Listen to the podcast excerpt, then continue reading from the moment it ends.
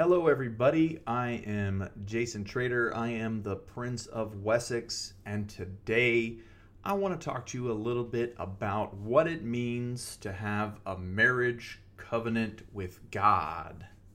So put on your wedding bands, we're about to remarry the Father and discuss what our vows are and what we're going to do. So thank you for joining us at the Art of Being, the podcast. And let's get into it. So first thing I have to talk about, let's go over this covenant, right? What this covenant is. So everybody here, you know, I assume most of the people that listen to this have some understanding of biblical terms. But the covenant basically is what we have between us and God. This deal, right? Here's this deal, right? It's likened unto a marriage. Like when you get into a marriage, you take certain vows and you profess those vows. And if those vows are broken or there's strife or troubles come and the person is not doing or holding up their end of the bargain, it can lead to struggles and it can lead to divorce. And that is exactly what happened with the children of Israel with their covenant with God. So in Exodus 19:5, it says, "Now therefore, if you will obey my voice," this is Elohim talking, "if you will obey my voice and keep my covenant, then ye shall be a peculiar treasure unto me above all people, for all the earth is mine." Right? So we see that in the Torah, which is the first 5 books of the Bible, in the book of Exodus, God tells his people, basically, if you keep this covenant, then you're going to be a treasure. And you'll be blessed, and you'll be, and there's a whole bunch of, in Deuteronomy, there's a chapter, right, of just blessings that come. If they kept, the children of Israel, the Hebrew people, if they kept the covenant, there would be a blessing. But they did not keep the covenant, right? They profaned the covenant and were divorced. And once they were divorced, Yeshua had to show up back on the scene and renew the covenant. He had to say, hey, we got to do this thing now over again and renew this thing, because it was violated by your fathers, and I'm going to establish this we like to call it the new covenant, but what it really is it's renewed. It's the same thing when you look at the moon, right? Like there's a phase of the moon called a new moon. We understand that the moon is the same moon that it has been since the existence of Earth, that the same moon is the same moon, but we call it a new moon because it has been renewed. It is in a position where it's about to re-begin its 30-day cycle, and so it's new, but not new as in a new moon. It's new as in it has been renewed and is restarting the cycle over. That's the same concept of the covenant. When Yeshua came down and died, he renewed that covenant. It's not a new moon. It's not a new thing. It's the same thing that has been renewed once again. And it says, let's go further and talk a little bit about this. So it says in Ezekiel 16:8, "Now when I passed by thee, and I look upon thee, behold, thy time was the time of love. And I spread my skirt over thee, and I covered thy nakedness. Yea, I swear unto thee, and entered into a covenant with thee, saith Yahuwah our Elohim, and thou becamest mine." So when Israel, right, went to the Hebrew people were freed from Egypt. They crossed the Red Sea. They went to the top of Mount Sinai, and Moses went up and he wrote some books, right? He came down with some tablets of stone that contained the Torah. And he said, God, as in he, said that this is my covenant and I made you mine. I made you my people based off of this covenant. And we know that the covenant that God made is equal to the book of the law. And the book of the law is equal to the covenant. So the covenant is the Torah, which is the books of the law. We can find evidence of this, right? So in Exodus 24:27, Moses tells the people, right? He's like, "Then he took the book of the covenant and read it in the hearing of the people, and they said, all that Yahuwah has spoken, we will do, and we will be obedient." So God gives this covenant to the people, and the people say, we agree, right? It's like when you get married, you say, hey, I say my vows, you say your vows, and then we both say I do, and we agree to enter this marriage based off of the terms that we have laid forth. And that's exactly what's happening with this covenant. Now, later on, this book of the covenant that was read, some people will say that it only encapsulates Exodus 20 through 23, which happened directly before the verse I just read in Exodus 24 and 7. And they'll say that that's what the book of the covenant is. It's just that. But we know from an Israelite perspective that was not true. And I can prove that when we look at 2 Kings 22 and 8. Hilkiah, the priest, he went to one of his dudes, a scribe, and he said, I have found the book of the law in the house of Yahuwah. And Hilkiah gave the book to Shaphan, or however you say that name, and he read it. So these priests are hanging out in the old temple. Israel's not really been practicing. They're not keeping the law. And they find this book and they read it and they're like, oh, snap, this is the covenant. These are our marriage vows. And they read these things. And they take it. So in 2 Kings 23 and 2, they take this book that they refer to as the book of the law to the king. And it says in the 2 Kings 23 and 2, it says, and the king went up into the house of Yahuwah, and all the men of Judea, and all the inhabitants of Jerusalem with him, and the priests, and the prophets, and all the people, both small and great. And he read in their ears all the words of the book of the covenant, which was found in the house of Yahuwah. So we see here that from a Hebrew perspective, earlier the high priest, he calls it the book of the law, and then later on they call that very same book the book of the covenant.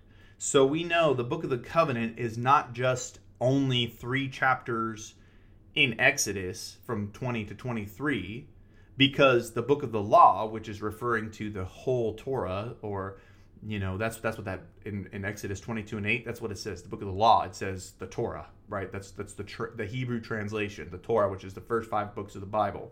And then in the same vein, they use that interchangeably as the book of the covenant. So the book of the covenant is the book of the law. It's not just this small portion of Exodus that was its own book. And if you look at it from a practical perspective, how they used scrolls, they didn't just have a scroll that only contained Exodus 20 through 23 that they read to the people. They had the Torah scrolls that they read to the people. So practically speaking, they didn't just have this random scroll that only had Exodus, and later on we took that random scroll and inserted it into the rest of the Torah and then called it one thing, and it was separate in their mind. That's not the case. It was always one thing in their mind. We find that there in Kings, and like I said, if you look at it practically, then how did we get the whole book of Exodus if part of that book was a separate book the whole time? It really doesn't make sense. It was always just one whole book. The book of the law and the book of the covenant are the same thing. So the verses I read in Exodus 19 and in Ezekiel 16, when he says, if you keep this covenant, you'll be a treasure to me. Or if you, I gave you a covenant and you swore to me, and I made you my people, that was him using the book of the law is the covenant. If you keep these laws that I have laid forth for you, you will be blessed amongst the nations. So it's not just keep this small portion. They had to keep the entire thing and do all that it said. And they told him in Exodus 24, they told God, the people of Israel, they said, hey, this covenant book, which we see is equal to the law, which is equal to the Torah that you gave us, it says, we'll be obedient. They told him, we're going to do it. And they probably told him because they were scared out of their minds. If you read it, like what was happening there, the people were scared. They were not like, what a blessed time and praising his name. And they were scared out of their minds. They were backing away. Like they were like, back up, everybody, back up, like from the mountain. And Moses had to go up there by himself because the people were afraid. But no matter why they said they would obey, whether it was fear or whatever, they did say it. And God said, that makes you my spouse, my wife, right? That's what God said. And so we find, right, that in Isaiah 54 and 5, and I'll read it. It says, for thy maker is thy husband, and Yahuwah of hosts is his name. and thy Redeemer, the Holy One of Israel, the Elohim of the whole earth, shall he be called.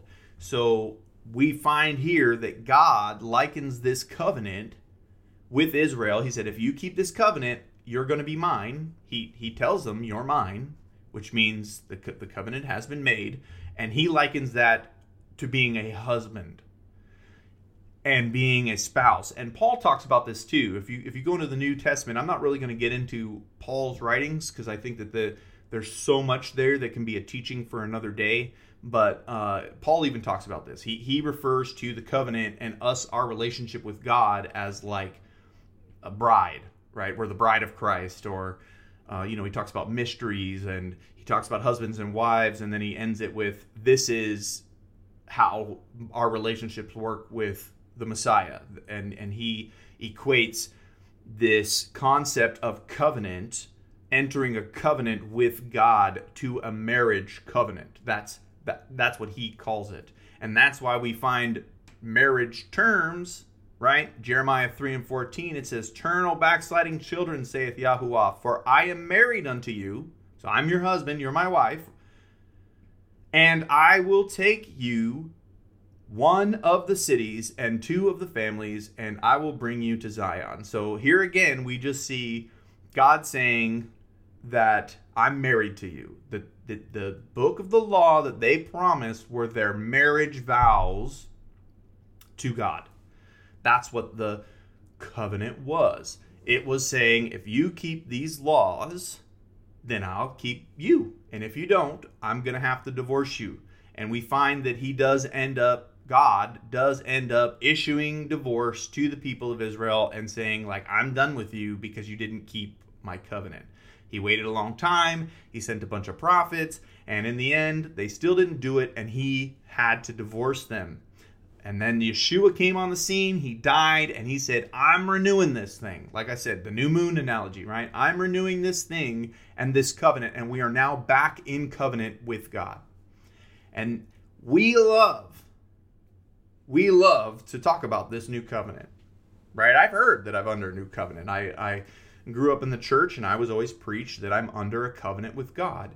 But when you ask or you get into studies about what the covenant is, that's where I think we start to lose meaning of the covenant, right?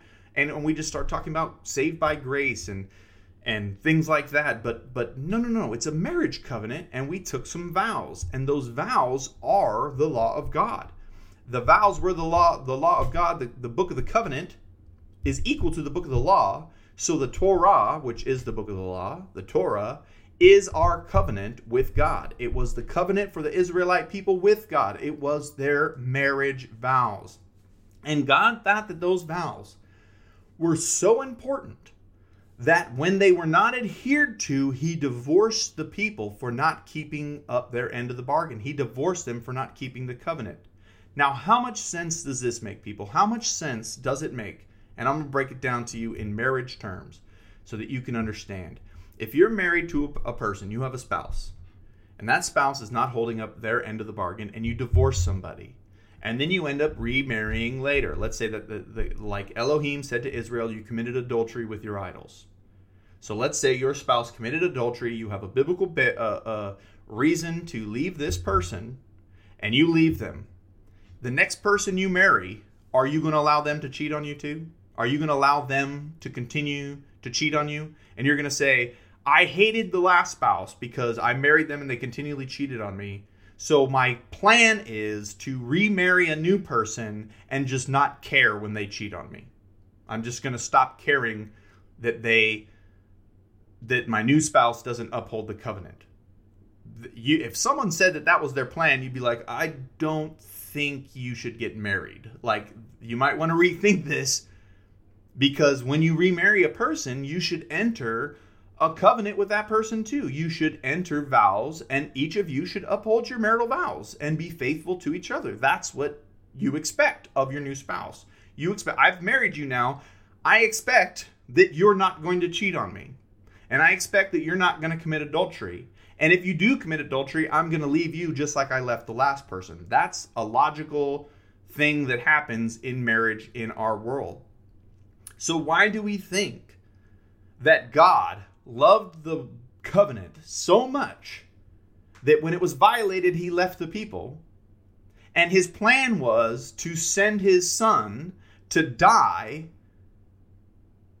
so that the people don't have to keep the covenant that was so important to him before. It just doesn't even make any sense. If God was to do away with his spouse and say, you're gone because you committed adultery, so his plan was to send a person that allowed people to continue to commit adultery. What? That doesn't even make sense. But every time Christians say, I am not under the law, when you say, I am not under the book of the law, which is the book of the covenant that God makes with his spouse, what you're saying is, I don't have to uphold the covenant that God finds important. The marriage covenant. Israel violated it and got kicked out. And you think that that just all of a sudden changed? That when you became the bride of Christ, he just said, all those things that I said you had to do to stay in this marriage, I'm sending somebody to keep you from doing them. You don't have to do those anymore. That is the same type of person that says, I'm going to remarry, but when my spouse cheats on me, I'm just not going to care anymore.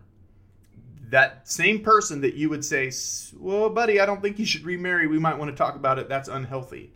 That's what you say God does when you say we are no longer under the covenant. You're saying that God sent his son so that we don't have to keep the covenant. That's what you just said. I'm not under the law. That's what people say. I'm not under the law. We don't have to keep those laws. That means you're in a marriage with a person and that person's just not supposed to care that you don't uphold the covenant. That doesn't make sense even with humans. And when you put it in God terms, about a God who's the same yesterday, today, and forever, then if he thought it was so important that he would divorce his people, I have chosen you. I have set you apart. You are mine. I'm in a covenant. He tells them, for all the earth is mine, and you're a peculiar treasure within that earth. We just read that in Exodus 19. That's what it says. That I own all this earth, but you're my treasure. Right? That's what it says. And I find you so amazing, and I love you, and I cherish you, and I'm going to give you everything. And then you cheat on me, and you commit adultery by going to other gods and not following the commandments, and I divorce you, and now I have to. But I still want people to dwell with me. I still want people to be saved. I still want people to know me. And I still want people to be covered by the blood. So I'm going to send my son. And he's going to die. And he's going to cover you and make up for the fact that you committed sins against me. He's going to cover that fact up. And he's going to remarry you. And you're going to become the bride of the Messiah. You're the bride of Christ. And we are now in a covenant with the Messiah. That's understood. It's understood that when the Messiah came and died, we became the bride of Christ. And again, like I said, I understand if you're new to this whole thing, you might need to message me later. But really what I'm speaking to is I'm speaking to Christians that already have some base root and understanding of how this works. And I think that generally it's understood in the church, in America, that we are the bride of Christ, that we have entered a covenant with the Messiah. But what is that covenant? That covenant is grace to allow us to commit adultery and not do the things written in the Bible. That doesn't make sense. It doesn't make sense that the Messiah came to cover us so that we can continue to violate the covenant. And if you say, I don't have to keep the laws found in the Bible, then that's exactly what happened. The Messiah came to do away with it. That's what we say. He fulfilled it. One, you don't understand the word fulfill, that doesn't mean abolish. And, oh, by the way, Yeshua even says in the same sentence, I've came not to abolish the law, but to fulfill it. And you'll say fulfill means abolish, but in the same sentence, he says, this is not an abolishment. So that's the first point. You don't understand what the word fulfill means. But if we're saying that he came to fulfill that law, so we no longer have to keep those things, then you're saying that God's plan of this marriage was to allow the bride to commit the adultery that the last wife committed. You can now, they didn't keep the commands. They didn't do it, so I'm divorcing them. And my plan is to send my son so that you cannot keep the commands. What are you talking about? You lunatic. That is so nuts to think that a man would divorce a woman because she commits adultery, and his plan is to marry another woman and allow her to commit the same. You can do the same thing as my last wife, but under this new covenant, I'm just not going to care that you don't do those things. That doesn't even make sense when you just talk in normal terms. And when we're getting into spiritual things, a God who established things from the beginning, a God who established a marriage covenant that was so important to him that he divorced his beloved. Now, if anyone out there has ever been through a divorce, you know they're not fun. They're not pretty. So God put himself through this pain of divorce, the hurt, the agony, and the prophets in the Bible. Look up Malachi and how God cried out to him, please, start celebrating my feasts. Bring the tithes back to the storehouse so that we can celebrate these feasts. Please return. He agonized and he longed. Isaiah, Jeremiah, all of them. Jeremiah is called the weeping prophet because he cried, please keep the covenant. Please keep this marriage covenant. It's so important. God's going to leave you. Don't you understand? And these prophets clamored and they screamed and they yelled and they beat their chests and they did weird things like preach naked on their side and dig tunnels that popped up through the ground and on the other side of the wall. And they did all these things to try to attract the people and tell them, you got to return to this covenant, which is the marriage covenant between us and God. He is our husband, and our marital vows, our book of the covenant is our marital vows. The book of the covenant is the Torah. The Torah is our marital vow. The Torah is the marital vow between God and the Israelites. And he said, please keep this so I don't have to leave you. Please. And it was a bitter divorce. And it was painful for Elohim. And he hated it. And he allowed prophets to experience some of this. And you know, Malachi, I brought that up because it talks about, you know, the wife of your youth and how she committed adultery, but he still loved her, and all the things that you see. And you think that pain, that bitter, bitter pain of divorce, that the solution to that divorce, to ensure that he doesn't have to divorce his people again, was for him to send somebody to die so that marital vows no longer matter. That is a bunch of malarkey, and it makes absolutely zero sense. Zero sense. That a covenant that important is just done away with, and now I can marry somebody who is allowed to continue to do the things that I hated. I hate what you're doing, Israel, so I'm going to send my son to die so that the new people that believe in my son can continue to do the things I hate. I don't get it. I don't get it. The Torah is still your marital vows between you and Yahuwah. The Most High Yah, the creator of the universe, said, I'm going to send my son, the Messiah, and you will be his bride. And when a bride and a husband get together, there are vows exchanged between him. So what are our new vows? We say, it's just love. Our new vows, we just have to love. That's all I have to do is love. Because I'm under grace, so I can do anything else I want. And that's what we say. But that is the exact same thing that Israel said. They said, I can do whatever I want. They did not keep the covenant, and they got divorced because of it. They got kicked to the curb, and it was bitter, and it was ugly, and there was death. I mean, babies and stuff were dying, and livestock was dying, crops were ravished. I mean, if the worst of the worst that you can think of happened to these people because they did not keep their marital vows with their husband. That's a pretty big deal. And you think that just doesn't matter anymore. that we're allowed to continue to do the things that got the other group thrown out. You are still under the same covenant that they were under, the children of Israel.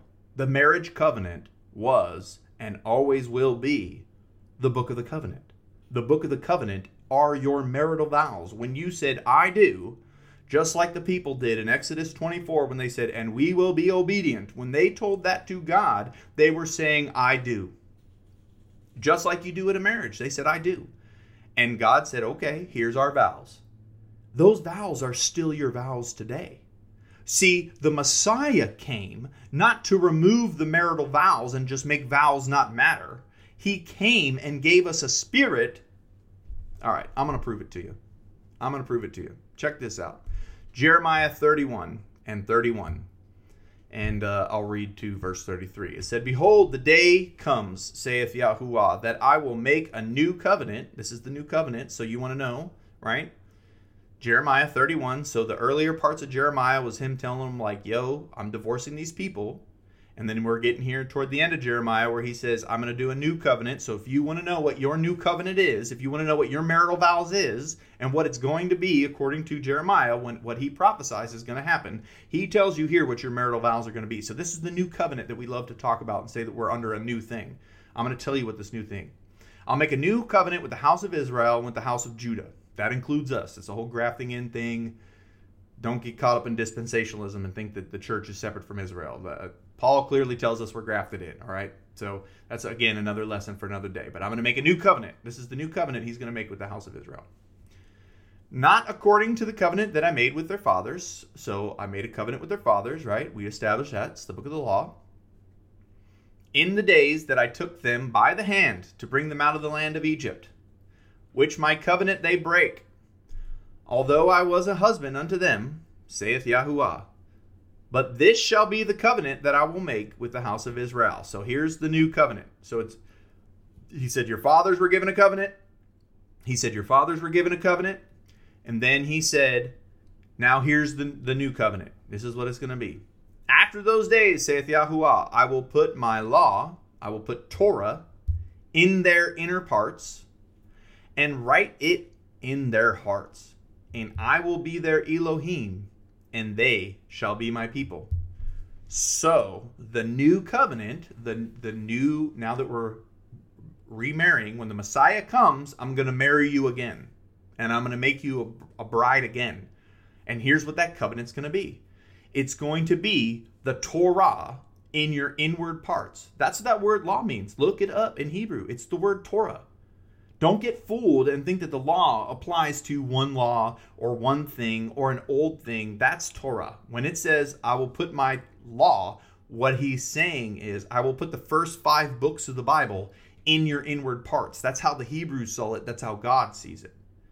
And we understand that too, but we lose the meaning of what that means. I will put the Torah in your heart, he says, and you will be my people again. So the new marriage vow, the new marriage vow he's going to take with Israel and the house of Judah will be allowing them to go back to the original Torah. That's the new vow. It's the same concept, like I said, with the moon. It's not a different moon. It's not like he did away with the moon and there's a new moon now, and that's why we call it the new moon. It's a restarting of the cycle. So he said, you disobeyed the Torah, you disobeyed the covenant, you disobeyed your marriage vows, so I'm going to divorce you. But don't worry, because I will remarry you, and when I remarry you, it will be different. Because this time, the Torah will be on your heart and in your inward parts, and you will be my people. The Torah will become a part of our lives. And you think that you don't have to keep the Torah. That's what you think. Oh, it's The new rule is he just puts it in our hearts. So it's just about love. It's just about what we have in our hearts. The Torah says don't eat pork. The Torah says on the 14th day of Abib, right? That there's festivals. There's things to do. There's Sabbaths. There's a law on how to handle when a donkey falls into a hole.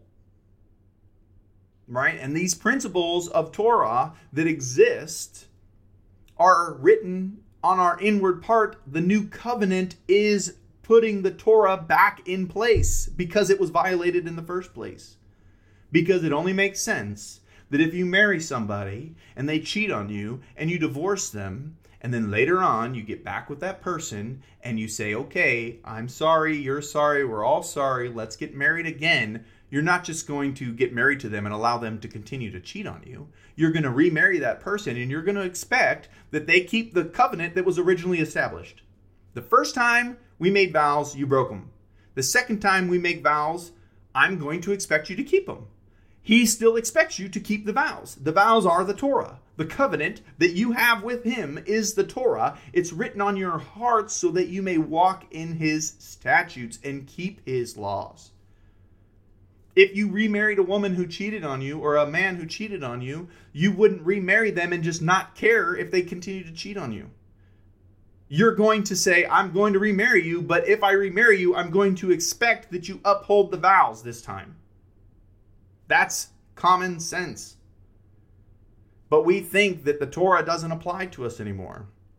And people all the time, they don't want to look at the Bible for what it truly says. The Bible is, you have the Torah, then you have a bunch of prophets telling you to return to the Torah. Then you have a guy come on the scene and die for your sins and cover the fact that Torah was violated so that you can get the Torah put back into your heart. That's literally what we just read, people. That's literally what we just covered.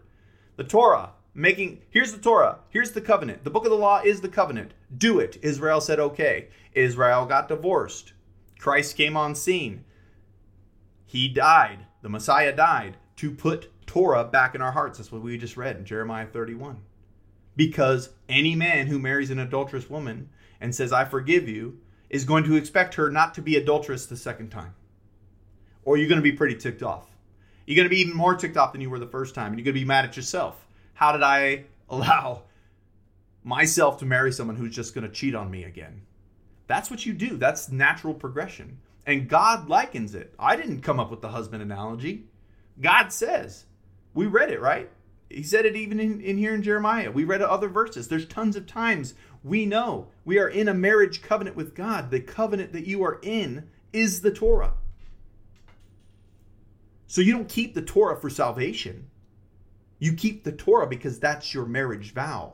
When you say, I love you, God, when you say, I am your bride, when I am the bride of Messiah, you're saying, just like they did in Exodus, just like they did in Exodus 24, you're saying, I will be obedient. You're saying, and Israel has to say, the children of Israel, the bloodline, the actual physical bloodline, they will start following Torah again. That's what is going to happen. That's Jeremiah says it, so that's what it is.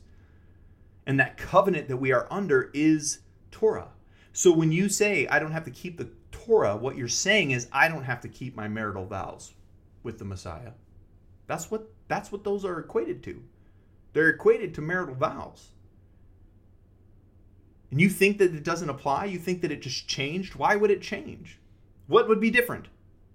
If you married a woman who cheated on you, you wouldn't expect the vows to be different this time. You wouldn't say, well, I got to do different vows because she's not going to be able to keep it. You can't keep it. She can't keep the vows, obviously. She didn't the first time. So I'm just going to, my new vows are going to be different this time. This time I'm just going to say it's love only. Just love only because she's not going to do any of the things that I find important. That is an unhealthy relationship. And that is not what Elohim established. He said, this is my covenant. The people said, we'll be obedient. And he says, if you're obedient, you'll be a treasure to me. You're not in his treasure. You're an adulterous person if you're not keeping the law. You're breaking the vows.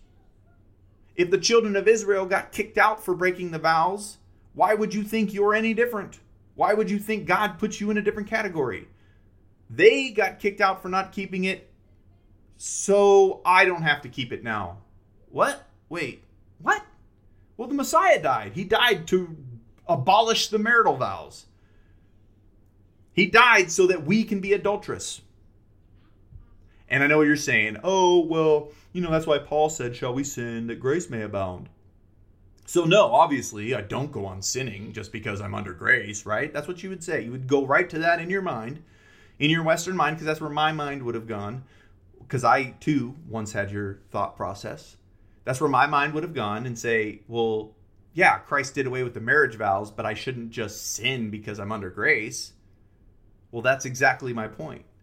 You shouldn't break the Torah. You shouldn't break the marital vow just because you're under grace.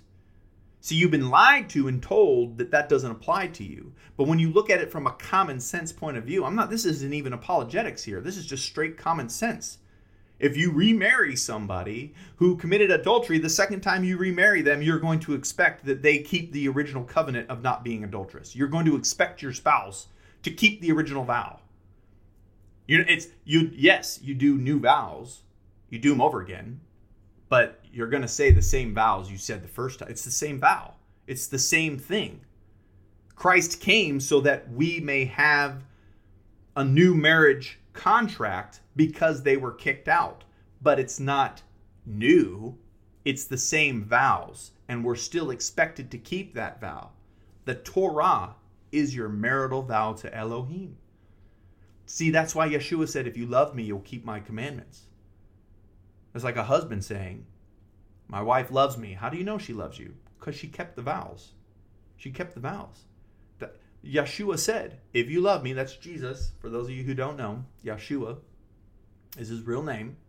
Yeshua said, if you love me, you'll keep my commandments. Meaning, my bride, my spouse, I love you. And I'm dying for you. I'm dying so that you can be remarried to me.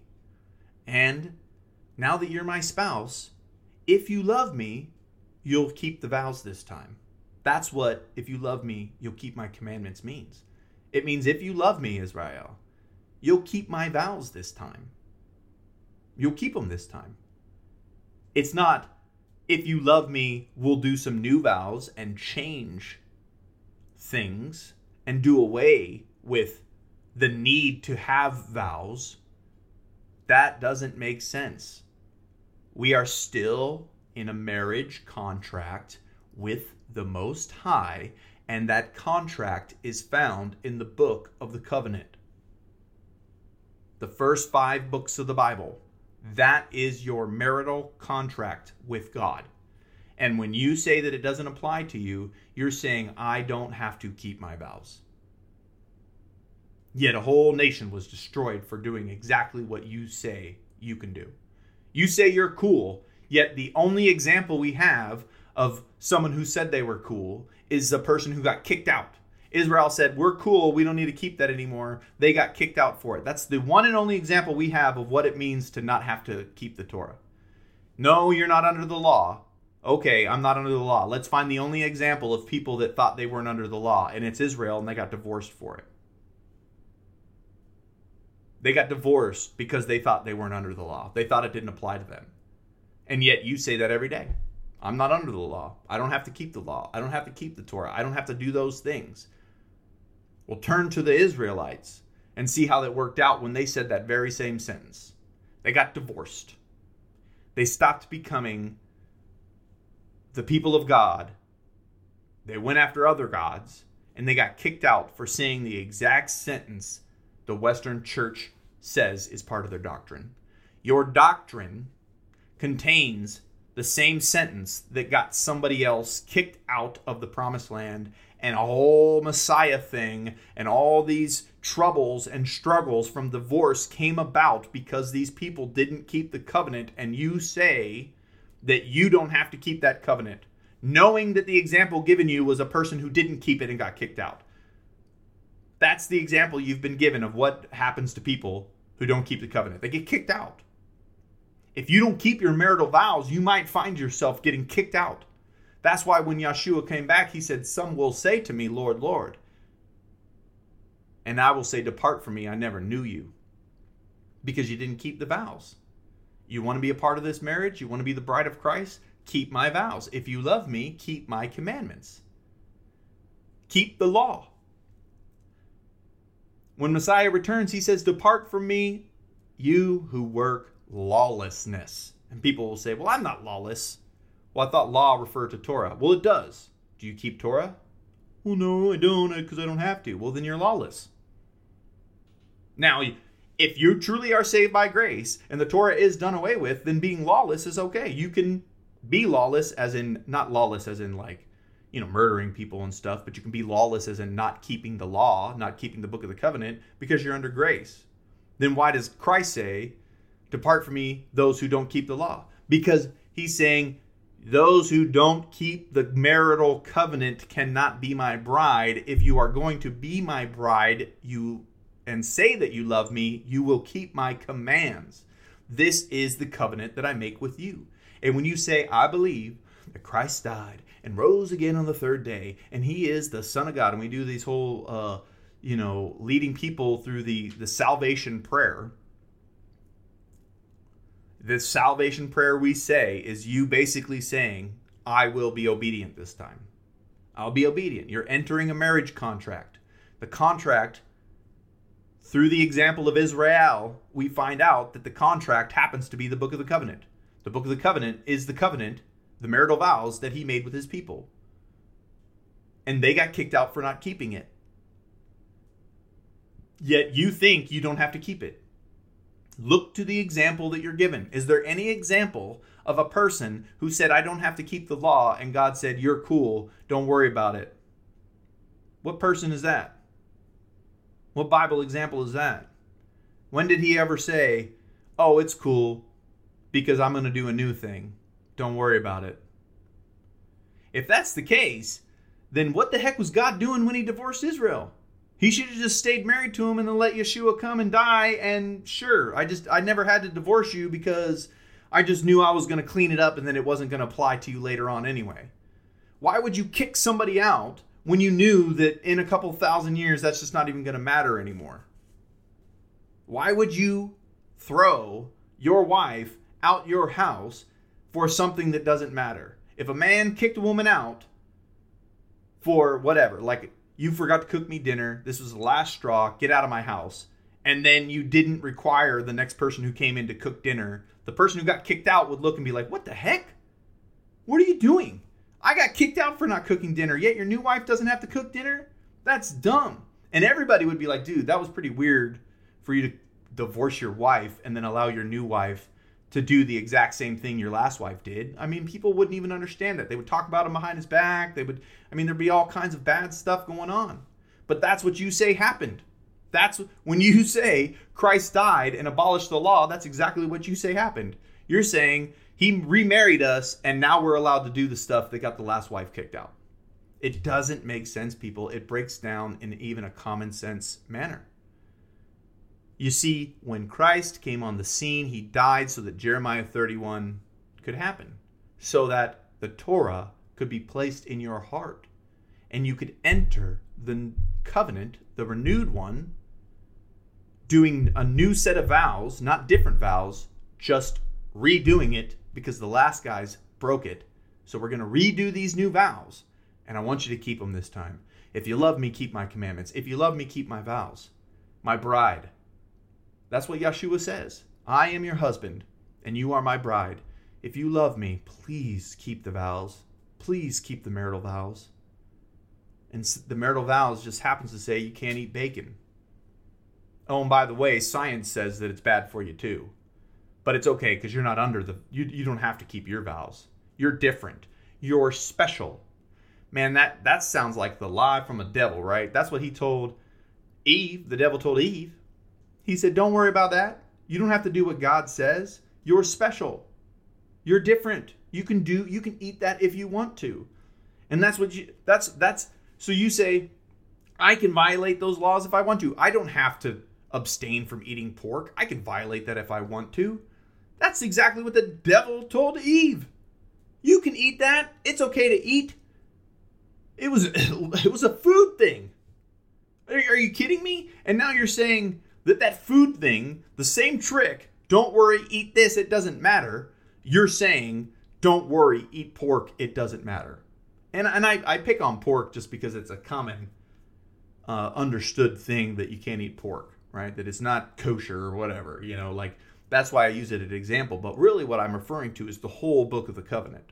I'm referring to the entire law. You have to keep all of the laws that you can. You have to do your best to keep those laws because those are your marital vows. The devil told Eve, eat what you want. It doesn't matter. And you say those same words when you say, eat pork. It doesn't matter. You're using the same words that the devil used. And you're saying the same thing Israel said when they said, I'm not going to keep this covenant anymore. I'm not going to do what you want me to do. And we saw the example in 2 Kings 22 and 23. When the priests found the book of the law and brought it to the king forced everybody in the nation to start keeping the law. And God said that king was a good king. The king who reestablished the law was a good king. The king who did away with the law, when you read the book of Kings, the kings who don't follow the law, that don't follow the covenant are called bad kings. The kings who do follow the law are called good kings. Yet you think your king came so that you don't have to follow the law. The examples set forth in the book of Kings were those kings who did away with the law were evil. If Yeshua came and did away with the law, he's evil. He's a bad king. According to the Hebrew perspective, according to the examples given me, the Yeshua came on the scene and said, I'm here so that you don't have to keep the law. According to the examples given, he's a bad king. But if Yeshua came on the scene and said, what is this book of the law you found? Oh, snap. Stop everything. Get back to this. Well, we found in 2 Kings 23, that was a good king. That was a good king because he found the law and he reestablished it. So Yeshua, who is the law made flesh, the word made flesh, came down and died. Why? So that you could enter a new covenant. And according to the example given, if he is a good king, he would have reinstituted the Torah.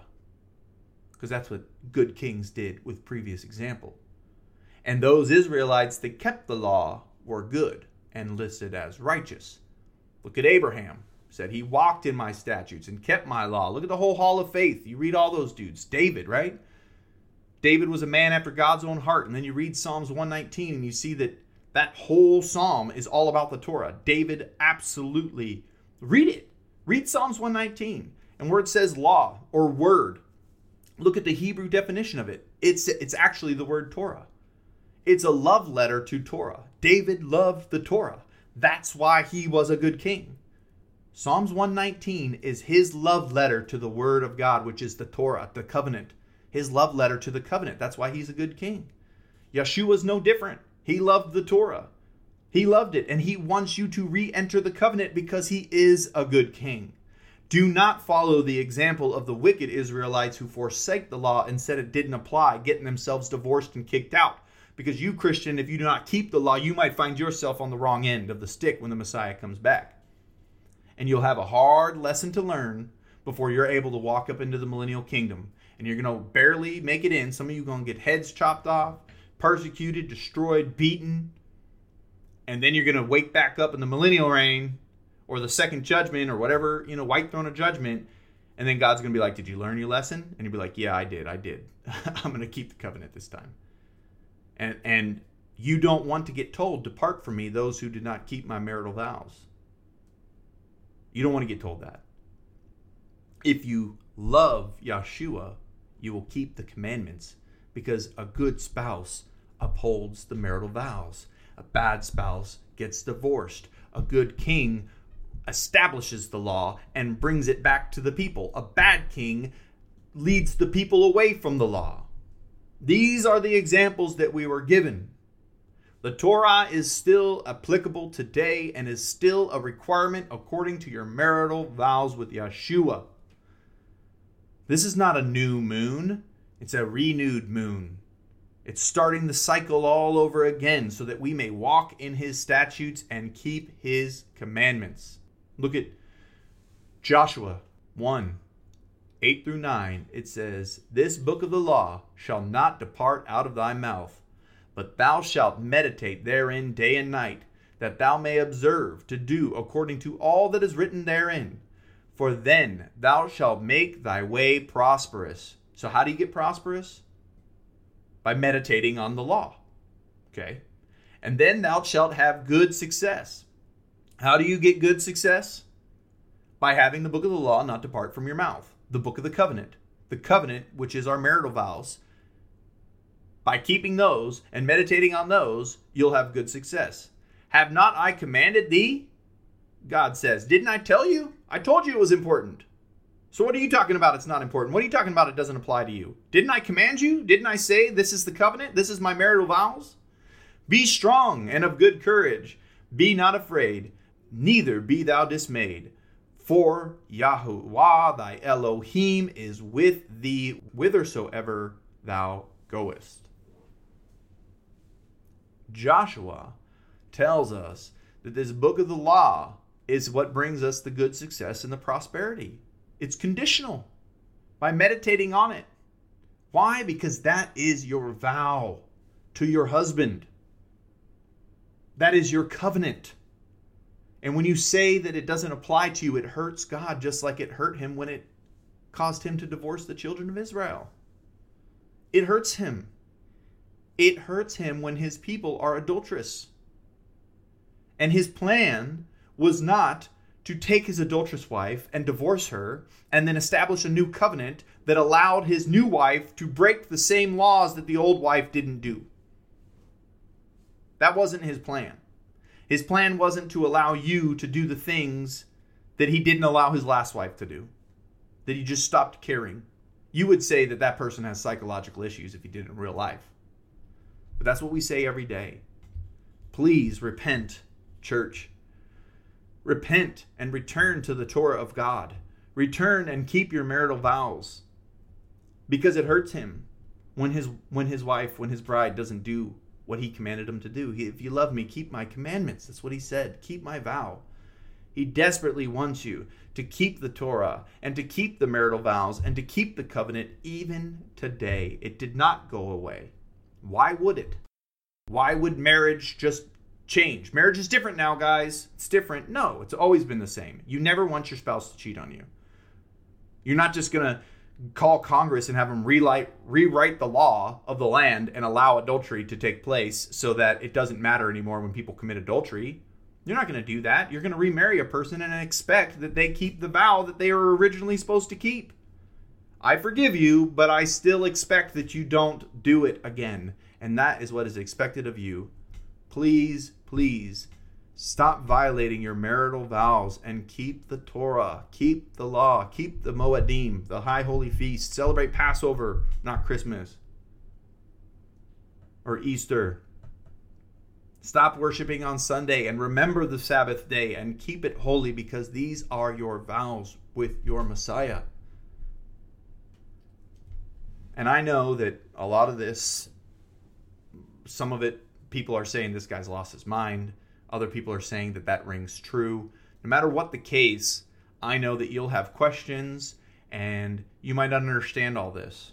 And I'm going to give you some advice and then I'm going to leave you. This is what I did. When I was coming to this truth, when I was coming into understanding, so I went to a Seder dinner, which is the Passover dinner, and I just saw the Messiah all through the whole thing. And as we were leaving, it was about like an hour drive home, I'm telling my wife, I'm like, hey wife, like, I don't understand why we do Easter. I don't understand why we have bunnies and eggs when this whole time we have this celebration that points to the Messiah. I don't get it. So I started researching and I started looking it up. But I didn't read commentary. And that's where you're going wrong. You're reading commentary. You're letting men tell you what to do. What I did is I pulled up an article that said, I'm no longer under the law. And I didn't read any of it. But I wrote down every verse that that person referenced. And then I pulled up an argument on the internet, I just Googled it, are we still required to keep the law? And then I looked up those who said yes and those who said no. Those who said yes, I wrote down all their verses. Those who said no, I wrote down all their verses. And I didn't read a single one of their words yet. I just looked at only the verses they referenced. And then I went and read those verses for myself. And it became really clear to me very quickly that I was wrong, that we were still required to keep the Torah, because the Torah is my covenant with God. That is my marital vows. And I encourage you to do the same thing.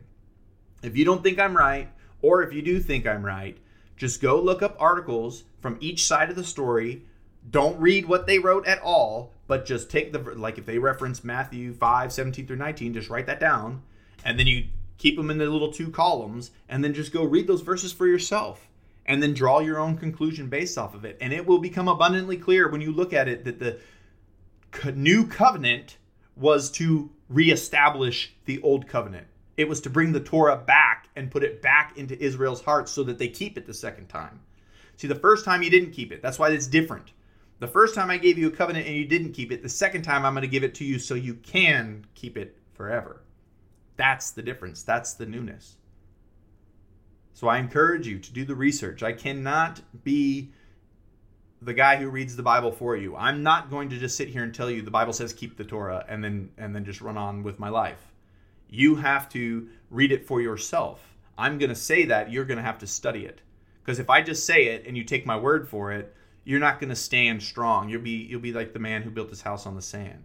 So you have to get it for yourself. You can't just let me tell you, and then I go about my life, you go about your life, and we both just keep the law because I said. Don't listen to me at all. Read the verses that were referenced. Look it up for yourself and read the verses before you look at man. Don't go to your pastor and say, hey, pastor. I mean, you can't go to your pastor. Please do not get me wrong and say, he told us not to talk to our pastors. No. I understand that your pastor has authority over you. And I understand that you're going to want to talk to him. And I understand. And you probably should.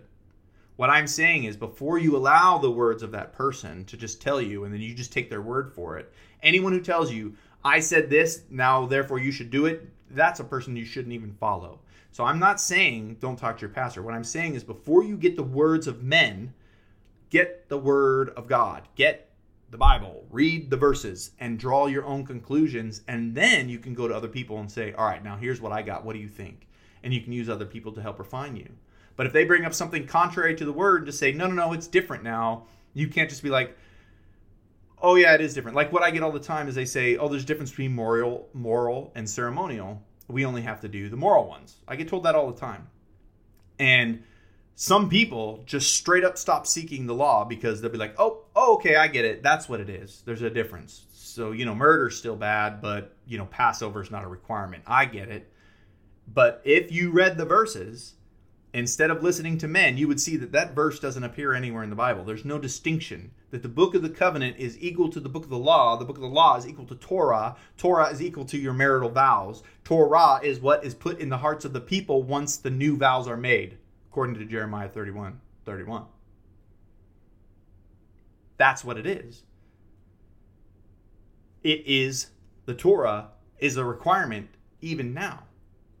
But read the verses for yourself, people. Study it, and don't just let a simple sentence that is untrue speak to you. Ask him, what verse is that, pastor? What verse did you find that in? If he says, well, here's the verse I read, then you go take that verse and you go read it for yourself. And I guarantee it's not going to say what he said it says.